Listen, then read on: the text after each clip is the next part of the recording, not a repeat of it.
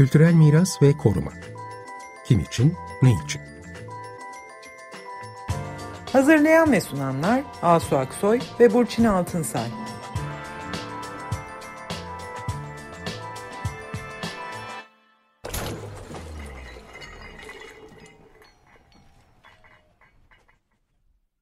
Merhabalar ben Asu Aksoy. Merhabalar ben Burçin Altınsay. Epeydir İstanbul'da dolaşıyorduk. Şimdi Diyarbakır'a gidiyoruz bu akşam. Ee, Diyarbakır'la ilgili e, konuşacağız. Diyarbakır 2015 yılının Temmuz ayında Diyarbakır Kalesi ve Hefsel Bahçeleri Kültürel Peyzajı, Diyarbakır Surları ve Hefsel Bahçeleri başlığıyla UNESCO'nun Dünya Miras Listesi'ne kaydedildi. Bu listeye girmek için adaylık dosyası hazırlık çalışmaları ta 2011'de başlamıştı. Ondan sonra da yine aynı 2015 yılında biliyoruz hepimiz Diyarbakır'da Sur olarak bilinen surların içinde kalan mahallelerde çatışmalar yaşandı ve bu çatışmaların yarattığı tahribat öne sürülerek ve güvenlik gerekçesiyle bu bölgelere giriş çıkış kapatıldı sur içine ve e, burada büyük bir yıkım e, harekatı başladı. Ancak oradaki sivil mimarlık örnekleri, doğru dürüst yıkımın, tahribatın ölçüsü belgelenemeden bu yıkımlarla büyük bölümler temizlenmiş oldu. Çevre ve Şehircilik Bakanlığı sorumluluğuna geçirildi ve TOKİ ile birlikte bu e, yapıların yerine, özgün sivil mimari örneklerinin yerine yeni konutlar yapıldığını izledik, gördük. Ee, bu konutların işte özgün mimariyle uyumlu olduğu söylendi ama görüntülerden pek öyle olmadığını anlıyoruz. Tabii burası tam dünya miras alanı tanımının içinde değil ama çok yakın ilişki içinde olduğu için görsel, fiziksel olarak, mekansal olarak tabii ki tampon bölgesinde yani surlar ve hefsel bahçelerinin hemen yanı. Bir de yakın zamanda bu Diyarbakır Kültür Tabiat Varlıklarını Koruma Derneği'nin bir kitap yayınladığını bir, duyduk. Ee, bu da Diyarbakır Sur'da Değiştirilen Mekanlar ve Hikayeler Bir Bellek Yolculuğu kitabın başlığı. Bunun yayınlanacağı haberini aldık. Şimdi bu konuları konuşmak için iki tane konuğumuz var. Nevin Soyukaya ve Dilan Kaya Taşdelen. Hoş geldiniz. Teşekkürler. Hoş geldiniz. Teşekkürler. Şimdi o kadar güzel işler yapmışlar ki kısaca tanıtalım istiyoruz ama çok kısa da olamıyor. Nevin Soyukaya'yı ben tanıtacağım. Arkeoloji bölümü mezunu bir arkeolog. Diyarbakır Belediyesi Kültür ve Sanat Müdürlüğü yaptı. E, Diyarbakır Müzesi'nde arkeolog ve müze müdürü olarak görev yaptı. UNESCO adaylık sürecinde de 2011-2016 yılları arasında Diyarbakır Kalesi ve Hefsel Bahçeleri Kültürel Peyzaj Alanı alan yönetimi başkanlığını yürüttü ve bu süreçte bir yönetim planı hazırlandı. Fakat 2017'de memuriyetten ihraç edildi. Kamudaki görevlerin yanı sıra da e, Diyarbakır ve bütün bölgenin kültürel mirasının korunması konusunda gönüllü çalışmalar yürüttü, projeler yürüttü. Mardin, Diyarbakır, Cizre, Memuzin Medresesi, Nusaybin Mor Yakup Kilisesi bunların belgelenmesi çalışmalarında bulundu. Ve 2007 yılında da Diyarbakır Cezaevi Çocuk Hükümlü ve Tutukluları Kültürel Miras Eğitimi, Kentler Çocuklarından Eğitimi, Benim Müzem Projesi gibi projelere de katıldı. 2018 yılından beri de Diyarbakır Kültür ve Tabiat Varlıklarını Koruma Derneği bünyesinde Diyarbakır Sur Arşiv ve Portal projesini yürütmekte. Evet, Nevin'e de ben de hoş geldin diyorum ve hemen e, Dilan Kaya Taşdelen'i ben de hızlıca tanıtayım. Dilan aslında bu akşam konuşacağımız Diyarbakır Kültür Tabiat Varlıklarını Koruma Derneği'nin işte bu kitabını konuşacağız dedik ilk projeleri. Kitabın başlığını tekrar söyleyelim. Diyarbakır Sur'da değişen değiştirilen mekanlar ve hikayeler bir bellek yolculuğu bu projenin, bu kitap projesinin koordinatörü kendisi İstanbul Teknik Üniversitesi Şehir ve Bölge Planlama mezunu. Yüksek lisansını da kültürel miras alanlarında çatışma sonrası yeniden yapılanma konusunda yapmış ve işte Diyarbakır'a da döndükten sonra çeşitli projelerde çeşitli araştırma merkezleri, sivil toplum kuruluşları la işte e, barış süreçlerinde sivil toplum örgütlerinin rolü, Sur içinde yaşanan çatışmalı süreç sonrasında yerinden edilen ailelerin hak temelli mekanizmalara ulaşımı üzerine çalışmalar gibi aslında sahada sözlü tarih çalışmaları, hak temelli çalışmalar sayısız şeyi var, çalışması var hakikaten. En sonda galiba bugünlerde Kadınlar Toplumsal Barışı Anlatıyor projesi ilgili çalışıyor.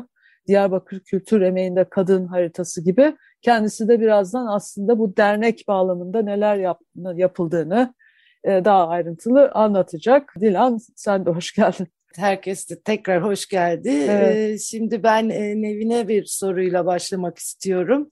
Siz UNESCO Dünya Miras Listesi'ne kaydolma sürecinin tabi başından beri hep çalışmalarda yer aldınız. Yönetim planı çalışmasını koordine ettiniz alan başkanlığı göreviniz bağlamında. Fakat sonra buraya giremez oldunuz. Şimdi bu süreci de kısaca anarak burada yaşanan e, gelişmeleri siz yine de girebildiğiniz ya da tespit edebildiğiniz kadarıyla belgelemeye çalıştınız.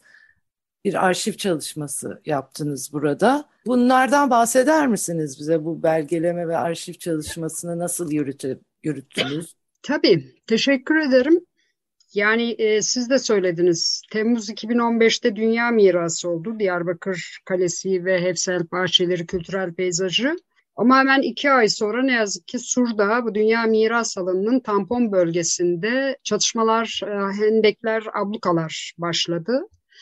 En son 11 Aralık 2015'ten sonra işte yaklaşık bir 5 yıl alan tamamen e, insansız bir şekilde ve kapalı abluk altında e, oldu. Çatışmaların başladığı andan itibaren e, alanı tabii ki izlemeye başladık alan başkanlığı olarak. 11 ee, Aralık'ta tamamen kapatıldıktan sonra alan işte 10 Mart 2016'da operasyonların resmen tamamlandığını beyan ettikleri zaman valilik tarafından beyan edilince Müracaatlarda bulunduk. Yazılı ve sözlü birçok kez müracaatta bulunduk. Alana alan başkanlığı olarak girip tespitler yapmamız, izlememiz, tahribatı görmemiz gerektiğine dair ama hiçbir şekilde izin verilmedi. Sadece alan başkanlığına değil, işte e, alandan sorumlu Büyükşehir Belediyesi'ne, Sur Belediyesi'ne, yine e, TMOP gibi, e, TMOP bileşenleri gibi sivil toplum örgütlerine hiçbir şekilde izin verilmedi. Alan bizlere tamamen kapatıldı. Ama e, daha e, çatışmalar bitmeden bir ay önce Şubat ayında e, alanda yıkım ve harfiyat atım çalışmaları da başlamıştı. Biz de o süreçte alan başkanlığı olarak e, çatışmalar sonrası alan açıldıktan sonra alanda doğru tespitler çünkü çatışma yaşanan bir alandı. Yoğun ağır silahların kullanıldığı bir alandı. Dolayısıyla e, bu alanda tespiti yapabilmek, tahribatın ölçüsünü e, belirleyebilmek için farklı bir eğitim almak gerektiğini düşünüyorduk. Bu bağlamda İKOMOS Türkiye ile bağlantıya geçtik. İşte nasıl eğitim verebiliriz? Hatta eğitimlerin programları dahi belirlendi. Ama sonra İKOMOS sorumlusunun Kültür Bakanlığı'yla Kültür Varlıkları Genel Müdürü ile yaptığı görüşme sonrasında e, genel müdürün işte bizim elemanlarımız alana girecek yeterli eğitime sahiptir e, gerek yok demesi üzerine bu eğitim çalışması tabii ki boşa düştü ve sonra alana e, Kültür Bakanlığı'nın yereldeki işte bu konuda son derece deneyimsiz genç elemanları girdiler. Gözleme dayalı bir tespit yaptılar. Bu tespit de yine bizim ısrarla bu alanda tespit yapılması gerek diye valiliğe yazılı müracaatlarımız sonrası aslında başladı. Bu gözleme dayalı tespiti yaparken Kültür Bakanlığı'nın yereldeki elemanları bir yandan da kepçelerle e, ağrış makinalarıyla alanda yıkım devam ediyordu. Yani bir tarafta yıkım var bir tarafta tespit yapılıyor. Böyle çok e, saçma sapan bir süreçti ama buna rağmen Yine de tespitler yapılmış oldu. Bu bile önemli. Şunun için önemli. Birazdan anlatacağım. Biz alana girmedik ama giremeyeceğimizi de görünce uydu fotoğraflarıyla alanı takip etmeye başladık. Uydu fotoğraflarını alıp alanda kadastral paftalarla, planlarla çakıştırarak hangi parsellerindeki yapının yıkıldığını, hangilerinin tescilli olduğunu, hangilerinin hasarlı az hasarlı olduğunu tespit edebiliyorduk. Ve bu bağlamda tespitlerimiz sonrası bunu rapora dönüştürüp sürekli UNESCO'yu bilgilendiriyorduk bir yandan. Ama bir yandan sadece bununla da yetinmedik tabii. Alana girip çıkan işte çalışanlar, işçiler, başka teknik personeller, e, yine gazeteciler, yine basında yer alan haberler, görsel yayınlar üzerinden alanı çok sıkı takip etmeye çalıştık açıkçası. Eh, ve hakikaten e, olabildiğince doğru verilere dayanarak alanı belgeleyip sürekli raporladık. Bu raporlamayı iki nedenle yaptık. Bir, elde bir verinin oluşması, neyi kaybettik, neyi ne yaptık. Çünkü bizlere, kamuoyuna, ilgililere hiç sağlıklı bilgi ulaştırılmıyordu. Oldukça kapalı yürütüldü bu süreç ve hala da kapalı gidiyor. Ee, ne kamuoyu, ne ilgili birimler, ne alan başkanlığı, ne UNESCO dahi, Dünya Miras Merkezi dahi şeffaf bir bilgilendirmeye ıı, sahip olamadılar, bilgi alamadılar. Bu bağlamda biz ancak orayı arayı kapatmak için çalışmalar yaptık ancak tabii ki raporlamalarımız Kültür Bakanlığı'nı, UNESCO'nun Türkiye temsilciliğini çok rahatsız ediyordu. Ağustos 2016'da bir torba yasayla alan başkanlığı sona erdirildi ama daha sonra da zaten biliyorsunuz kayyumlarla belediyelerinde alandaki tüm yetkileri e, ya da alana müdahale edip doğruya evirmeye çalışan e, seçilmiş belediyelerinde tüm şeyi e, sıfırlanmış oldu, etkisi sıfırlanmış oldu ve tamamen alan Şehircilik Bakanlığı'na devredildi. Bu süreçte çatışmalar sonrasında aslında biz yıkımı ikiye ayırıyoruz, tahribatı ikiye ayırıyoruz. Bir çatışma bir de sonrasında yıkım ve yeni inşa faaliyetlerinin verdiği tahribat olarak işte bu yıkım ve yeni inşa faaliyetleri alanda her şeyi geri dönüşü imkansız hale getirdiği için e, durum çok vahim. İşte anıtsal yapılar dahi yıkıldı. Sadece sivil mimarlık ürünleri yıkılmadı. Alan zaten kentsel sit alanıydı. Dolayısıyla bütünlüklü olarak korunması gerekiyordu. İnsan bağımsızlaştırıldı, kamulaştırma kararıyla mülksüzleştirildi. Dolayısıyla alanda bir e, kültürel süreklilik sona erdirildi. E, fiziki doku tamamen yok edildi ama bununla bir beraber sosyal ve kültürel doku da tahrip edildi ve sonuç olarak da tabii ki bütün o hafıza, toplumsal hafızamız e, ciddi ciddi, çok ciddi yaralar almış oldu. Durum ne yazık ki böyle ama biz sonrasında da bugün dahi alanı izleyip her türlü e, kapalı işler yapılmış olmasına rağmen görebildiğimiz kadarıyla, tespit edebildiğimiz kadarıyla belgeleme, e, raporlama ve tespit çalışmalarımızı devam ediyoruz tabii ki. Sizin bahsettiğiniz gibi yani bu Sur Mahallesi'ndeki tescilli tarihi eserlerin bir kısmı tahrip oldu gerçekten. Bunları gördük.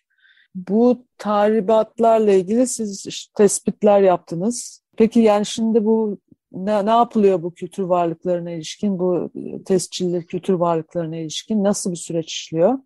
Ya alanda tabii ki e, sadece hani tescilli yapılar değil yoktu. Hı. 2012 koruma amaçlı imar planında biz sivillerin de talepleri ve ısrarı üzerine bir çalışma yapılmıştı. Dış cepheleri, e, sokak e, yapıları, belli mimari ögeleri aslında kültürel dokuya, mimari dokuya katkı sunan, o otantikliği sağlayan özel yapılar vardı. İçte tahribat olmuş ama işte bir pencere detayı, kapı detayı, avlu duvarıyla sokak bütünlüğüne, o, o, o özgünlüğüne katkı sunan yapılar vardı. Bunları, bu yapıları da çevresel etkideki yapılar olarak olarak tespit edip koruma amaçlı imar planına işletilmişti. Bütün hmm. bunlar kurul kararlarıyla tespit edilmişti ve kurul kararlarıyla onaylıydı. Dolayısıyla alanı bütünlüklü koruma amacıyla bu yapılmıştı. Alanda onlarca e, sivil yapı hatta anıtsal yapılarda yok edilip yıkıldıktan sonra düz bir araziye dönüştürülünce çok az sayıda tescilli yapı kalmıştı bu çevresel değerdeki yapılarsa tamamen yok edilmişti ve yok olan sadece tescilli yapılar tek yapı ölçeğindeki ölçeğinde bir yok ediş değil tamamen kentsel doku yok edilmişti. Sokaklar yok edildi, sokak sınırları değiştirildi, ada parsel sınırları değiştirildi ki bu Roma'dan beri devam eden bir kent planından söz ediyoruz Diyarbakır'da. Bu plan tamamen değiştirildi, doku yok edildi. Şimdi daha sonra da e, düz bir alan e, yaratıldıktan sonra da işte Diyarbakır evlerini inşa ediyoruz, tarihi yapıları inşa ediyoruz diye söylemiyle hiç de Diyarbakır'la alakası olmayan, Diyarbakır'ın geleneksel mimarisiyle, e, malzemesiyle dahi ilgisi olmayan bir takım yapılar e, inşa edildi. E, tabii çok kapalı yürütüldü. Alan ablukadaydı. Sadece işçiler, müteahhitler, e, yandaşlar girebiliyordu alana. Bizler sivil toplum örgütleri olarak giremiyorduk. En son daha doğrusu ilk girişimiz 2020'ydi değil mi Dilan? TMOB'un hmm. e, işte ısrar üzerine en son aldığı izinle TMOB'un oluşturduğu bir ekipte ben de yer aldım ve ilk kez o tarihte alana girdik e, durumu tespit etmek amacıyla. Tabii ki olan olmuştu, kaybedilen gitmişti ama gördüğümüz bir şey daha vardı. Mesela Fatih Paşa Camii tamamen e, uydu fotoğraflarından tespit etmiştik. Yıkılıp düz bir alana dönüştürülmüştü fakat sonrasında yeniden sıfırdan bir Fatih Paşa Camii inşa edilmişti. Hmm. Bunun gibi birçok yapıda aynı şey söz konusu. Yine geçenlerde bir şey daha tespit ettik. Mesela e, Kültür Bakanlığı'nın yerelde tespit çalışmaları yaparken, 2016'da tespit çalışmaları yaparken sağlam olan bir tescilli sivil mimari örneğinin 2018'de restorasyon için başlama süreci başlatıldığında e, yapının yerinde olmadığını Kültür Bakanı hmm. şeyi koruma kurulu tespit ediyor ve bunu da tutanakla kayda geçiriyor. İşte yapının yerinde e, 16'da var olduğu 2018'de e, şey amaçlı restorasyon amacı e, yerine gidildiğinde yapının yerinde olmadığı ancak kimler tarafından yıkıldığının da tespit olunmadığına dair diye bir tutanakla bunu e, belgelemişlerdi. Şimdi o tür yapılar sıfırdan ayağa kaldırılmaya çalışılıyor. Yani hmm. inanılmaz imitasyon bir kent yaratılıyor. Başka bir doku.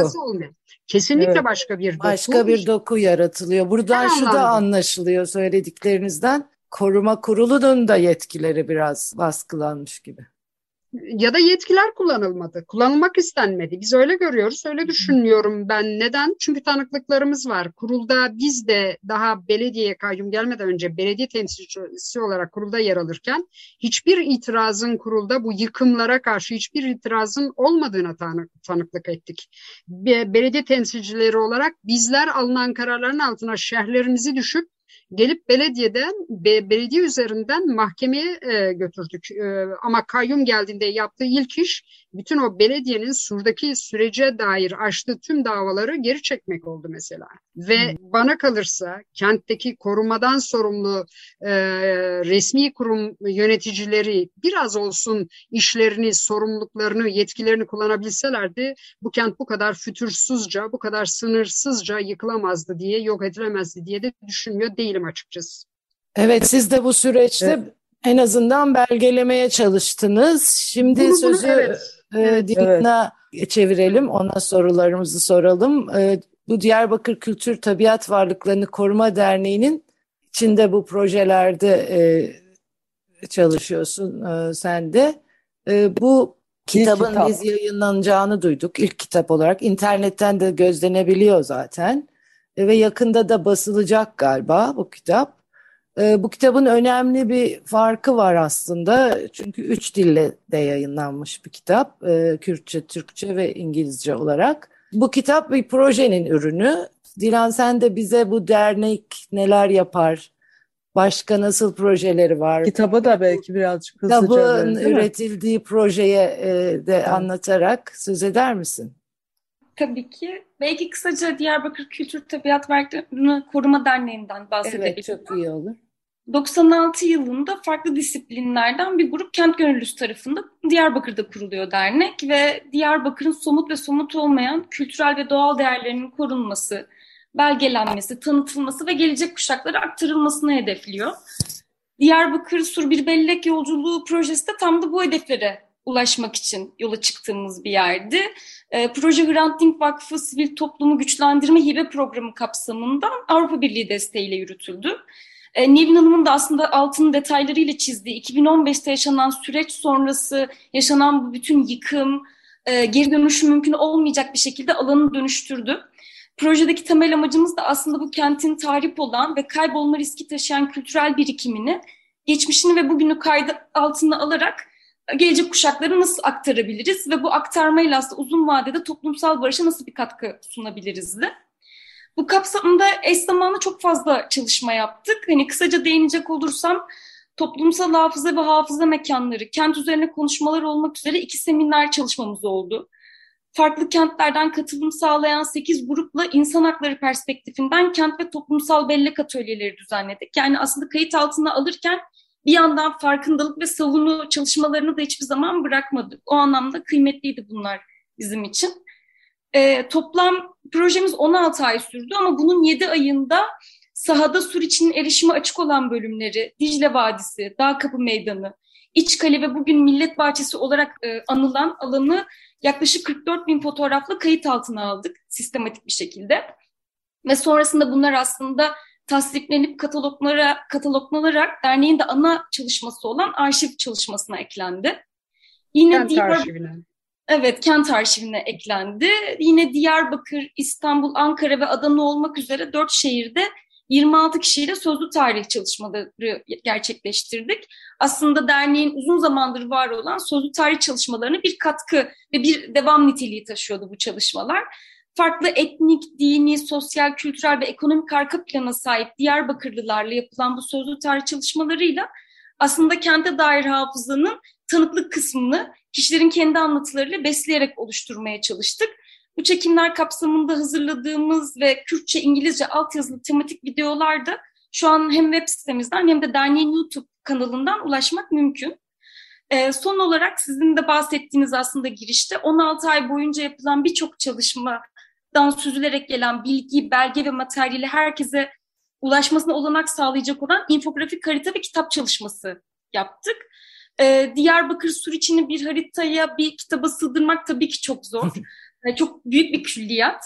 Ama hele ki böyle kısıtlı bir süreyle biz de bu çalışma kapsamında binlerce yıldır kesintisiz yaşam süren bir kent olan Diyarbakır Suriçi bölgesini Nevin Hanım'ın da bahsettiği antik dönemden bu yana ana ulaşım aksı olan Gazi Caddesi üzerindeki mekanlarla görünür kılmayı amaçladık. Çünkü Gazi Caddesi hem üstünde bulundurduğu işte Ulu Cami, devamı gibi önemli anıtsal mimari yapılarıyla kentin ana ticari aksı olması ve bugüne kadar kentin ekonomik, kültürel, sosyal dönüşümündeki bütün e, anlatılara tanıklık eden mekanlara sahip olması aslında bizim ilk e, çalışmamızı başlamak için iyi bir alan sunmuştu.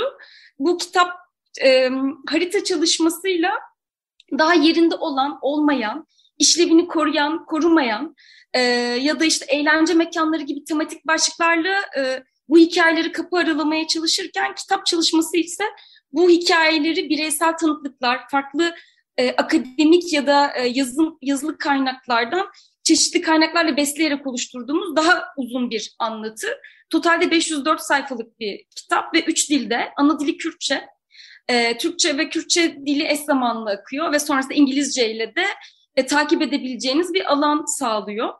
E, derneğin aslında bütün çalışmaları, web sitesi, Diyarbakır Hafızası sergileri ve bütün yayınları üç dil, ana dilde temelde her zaman Kürtçe olarak devam eden bir politika ile gidiyor aslında. E, kitaba dair son söyleyebileceğim şey aslında herkes için erişime açık. Web sitemizden erişebilirler. Yakın zamanda da baskıları elimize ulaşacak. Ama temel olarak Türkçe yazılmış yazılı kaynaklar, akademik yayınlar, e, romanlar, çeşitli tanıklıklardan oluşan, otobiyografilerden oluşan yazılı kaynaklarla birlikte sözlü tarih çalışmalarımızdan beslenen, e, biraz mekanların gerçekten fiziki oluşum süreçlerini anlatan, Diyarbakır'ın sosyal kültürel dönüşümüyle birlikte tanıklıklarını besleyen bir anlatı diline sahip kitap. Ee, belki kısaca böyle Güzel, web sitesi, derneğin web sitesinin Diyarbakır Kültür Tabiat Varlıklarını Koruma Derneği'nin web sitesinde de çok güzel tasarlanmış. Ee, ve aslında e, kent Türkiye'de kent tarihi yazımı konusunda da e, önemli bir e, nasıl diyeyim aşama kaydedilmiş. Yani Türkiye'nin kentleri çok kültürlü, çok katmanlı, çok farklı perspektiflerden anlatılması gereken bu kent tarihçiliğinin e, anlatımı konusunda e, gerek metodolojisi, gerek malzemeleri, gerek yaklaşımı itibariyle güzel e, şeyler, malzemeler ve şeyler koymuşsunuz, çalışmalar koymuşsunuz. Gerçekten çok güzel. Buradan da şey aslında çok az vaktimiz kaldı. Bu Hevsel bahçeleri de çok üzgünüm vaktimiz kalmadı aslında ama galiba kalmadı. Evet önemli bir sorumuz soramadık. Bunu bir dahaki sefere değil mi? Evet çok ne yazık bir şey ki. zaman var mı acaba Hevsel'in şu anda maruz, maruz kaldığı bir tehlike var. En azından onu dile getirmek isterim. Onu kısaca Hefsel söyleyelim o zaman. binlerce yıldır kent bahçesi, bostanı olarak işlevini devam ettiriyor değiştirmeden ama son zamanlarda özellikle 2015 sonrası e, şimdi bir şey başlamış endüstriyel tarıma dönük tarlalarda değişim ve dönüşüm Hmm. e, yapılıyor. Tarla o küçük küçük e, şeyler, bahçeler, aradaki o asırlık tutluklar kesilip atılarak birleştiriliyor ve mısır e, tarlalarına dönüştürülüyor. Bu e, Hefsel bahçelerin işlevi açısından çok ciddi bir tehlike Tehlike, aslında. evet, E, buna dikkat çekmek isterim. Bütünlüğü bozuluyor yani. Kesinlikle Evet. ve bir de millet bahçesi yapıldı biliyorsunuz. O kırsal peyzaj kentsel peyzaja e, dönüştürülüyor. İlk böyle başladı e, fiziki değişim. Sonra ardından bu işlevsel değişiklikler ciddi tehlike altında aslında e, Hefsel Biz bu bahçeleri. konuda özel bir program Evet yapmalıyız. değil mi? Öyle yapalım. Evet, e, Evet. çok teşekkürler. Evet. Çalışmalarınız için kutlarız sizleri ikinizi de. Evet. Çok teşekkürler geldiğiniz Kolay gelsin. Evet. Teşekkürler, İyi akşamlar herkese. İyi akşamlar. Kültürel miras ve koruma. Kim için, ne için? Hazırlayan ve sunanlar Asu Aksoy ve Burçin Altınsay.